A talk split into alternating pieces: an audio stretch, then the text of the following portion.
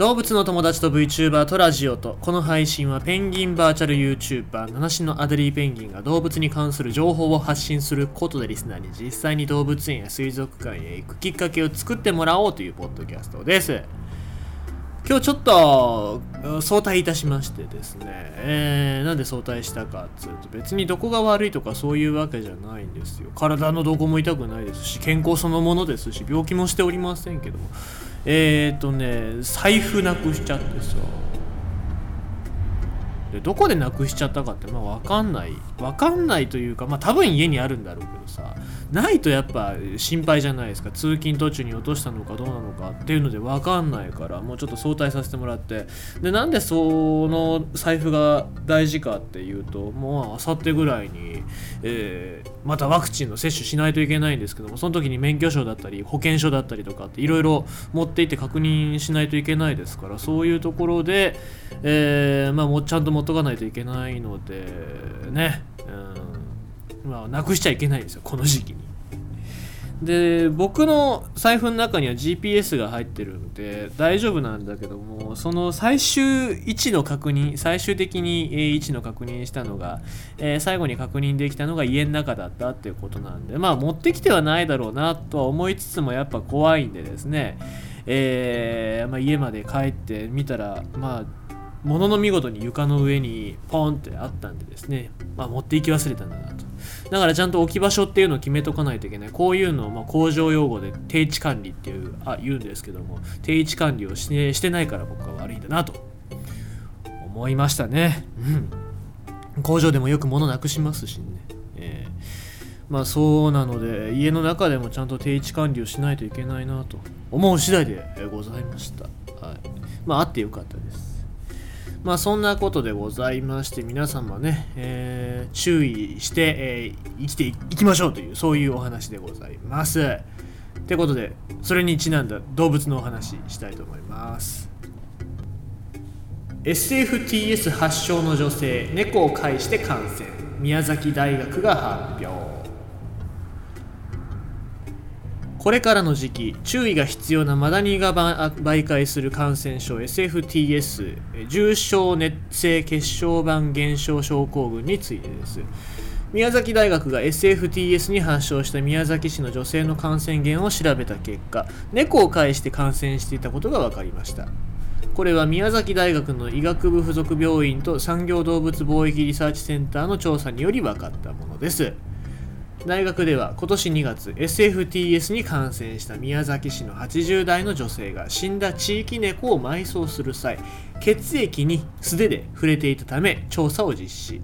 猫がウイルスに感染していたことが確認され女性が猫を介して SFTS に感染したことが分かりました。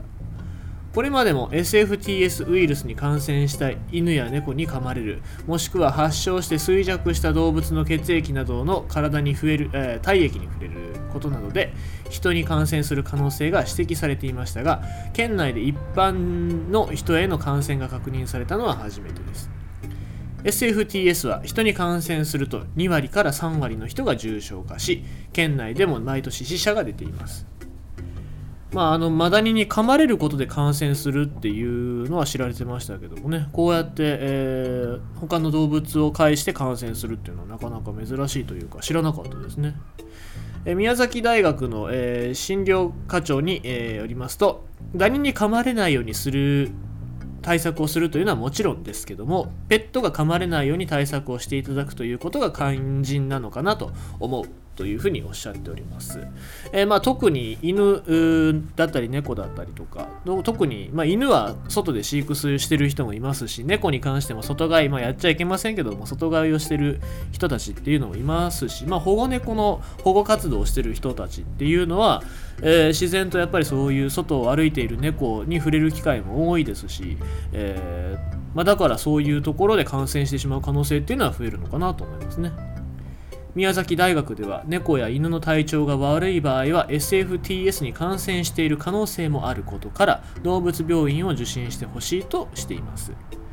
SFTS が猫に SFTS に猫が感染すると6割が死んでしまうということですからやはり飼い主さんには気をつけてほしいと思いますというふうにニュースは、えー、締められておりますけれども、えー、まあ、とにかく本当にあの鳥インフルエンザの時もそうなんですけども死んじゃってる鳥だったりとか他の動物っていうのは基本的に触っちゃいけませんね、えー、例えば、まあ、交通事故で亡くなっちゃった犬だったり猫だったり他の野生生物だったりっていうのはかわいそうだから道の端に避けてあげようとかと思ってえー、素手で触っちゃったりなんかするとそこから他の病気感染症が、えー、広がっていく可能性もありますからですね。そういう時は必ず自分の手でどけるんじゃなくて保健所に連絡するっていうことで、えー、しっかり対応ができる方が、え対応するっていうのが大事だと思いますのでですね、えまあ、皆様の判断おそらく全員ではあるかと思いますけども、えー、そういうところで、えー、感染を広げないようなそういう知識だったりとか、